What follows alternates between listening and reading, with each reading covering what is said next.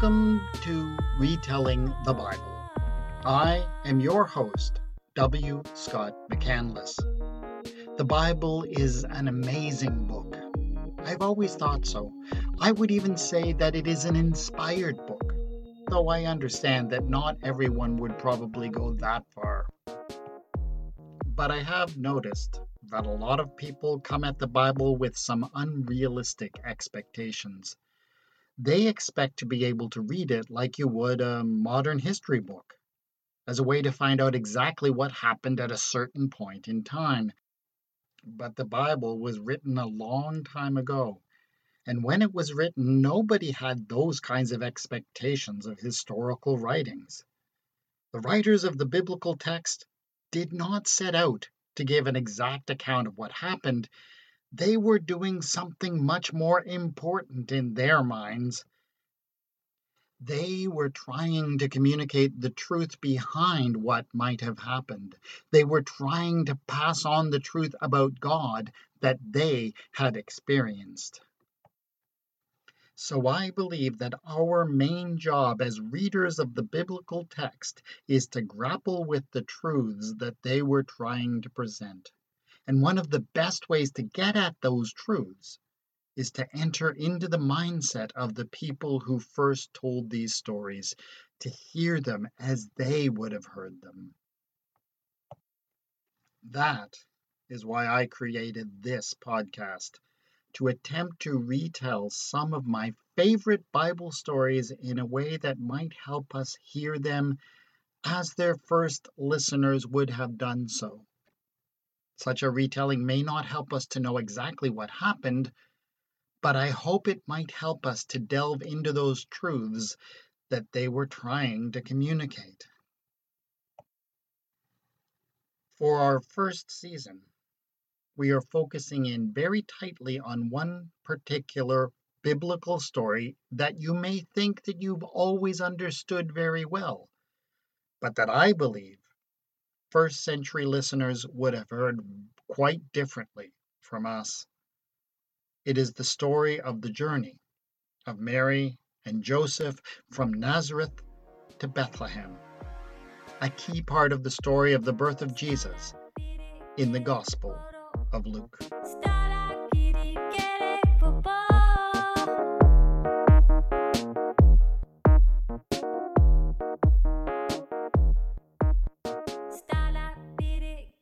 Episode 1 A Journey as it is usually seen.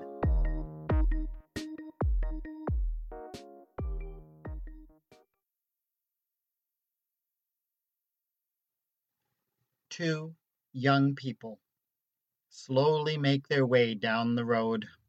There is a man who is carrying a sturdy staff, and he leads a donkey, while a woman rides perched on top of the animal. The woman's belly is very round. She is quite obviously pregnant and close to her time to deliver. They have come a very long way and yet there is still a long and difficult road ahead of them. Though they are weary, they do not stop. They continue to trudge down that long and lonely road as evening begins to fall.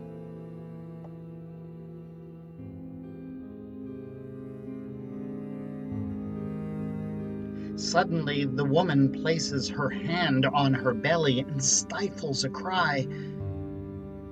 She is struggling, coming to the end of her strength, and she fears that she will not make it to their destination before her baby arrives.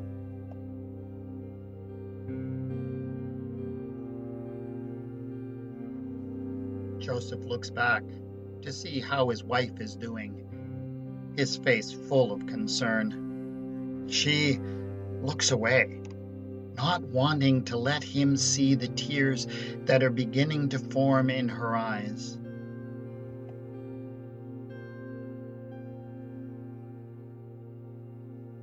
Mary, he says, I know that the way is hard, but we don't have any choice. We must make it to Bethlehem in time to register in the census there. It is the law. We may not like it, but that is what the emperor has commanded, and we must surely obey all earthly authorities. It is God's will that we do so. I know, husband. She replies haltingly, almost out of breath. And I will find the strength I need to make it there.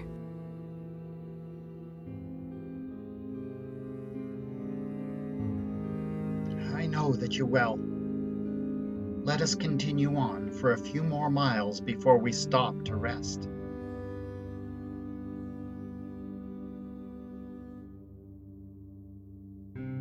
The woman silently nods, biting her lip, and they continue on their way.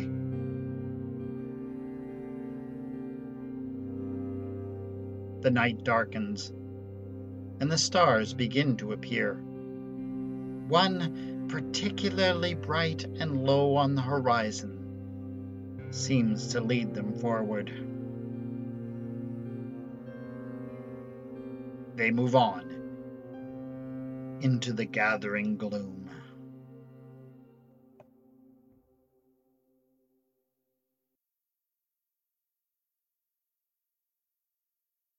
I don't know about you, but that is how I always imagined the story of that journey as I was growing up.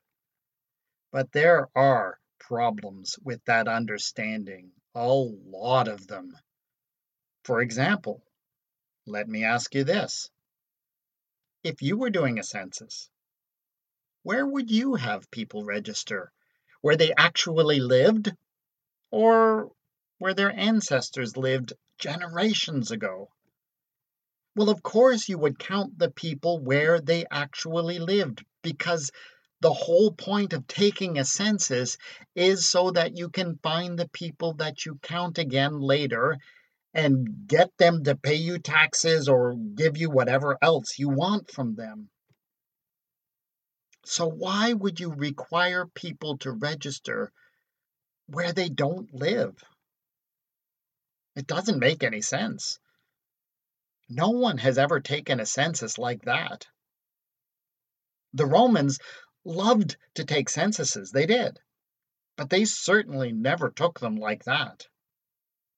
They would have been fools if they had.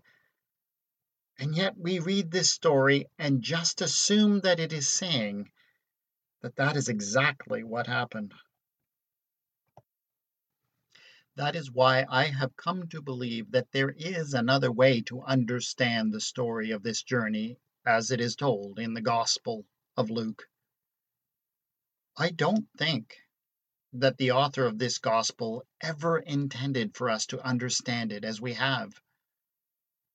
In this podcast, or at least in the first season of it, I will therefore be retelling Luke's story of the Nativity of Jesus in a way that more closely reflects how I have come to see it and how I believe that the author intended for us to see it.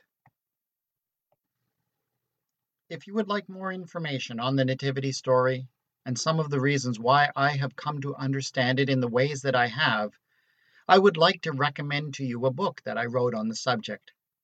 The book is called Caesar's Census God's Jubilee and you can find the paperback for sale on Amazon and the ebook just about any place online where ebooks are sold. This has been our first, and I'm sure it will probably be our briefest episode. Next week, we will dive right into the middle of the journey of Mary and Joseph to Bethlehem as they pass through the region between Samaria and Galilee, and through the middle of what turns out to be a very touchy political situation. I hope you can join us and tell your friends to tune in to Retelling the Bible. I am your host, W. Scott McCandless.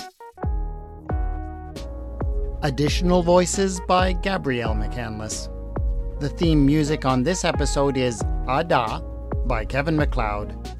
The episode music is Bittersweet, also by Kevin MacLeod, and both can be found at incompetech.com and are licensed under the Creative Commons.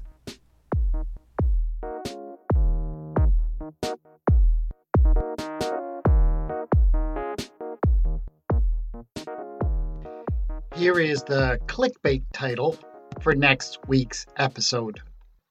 The traveling couple come up to the officer at the checkpoint. What do you have to declare? He wants to know. The answer is a declaration for the ages.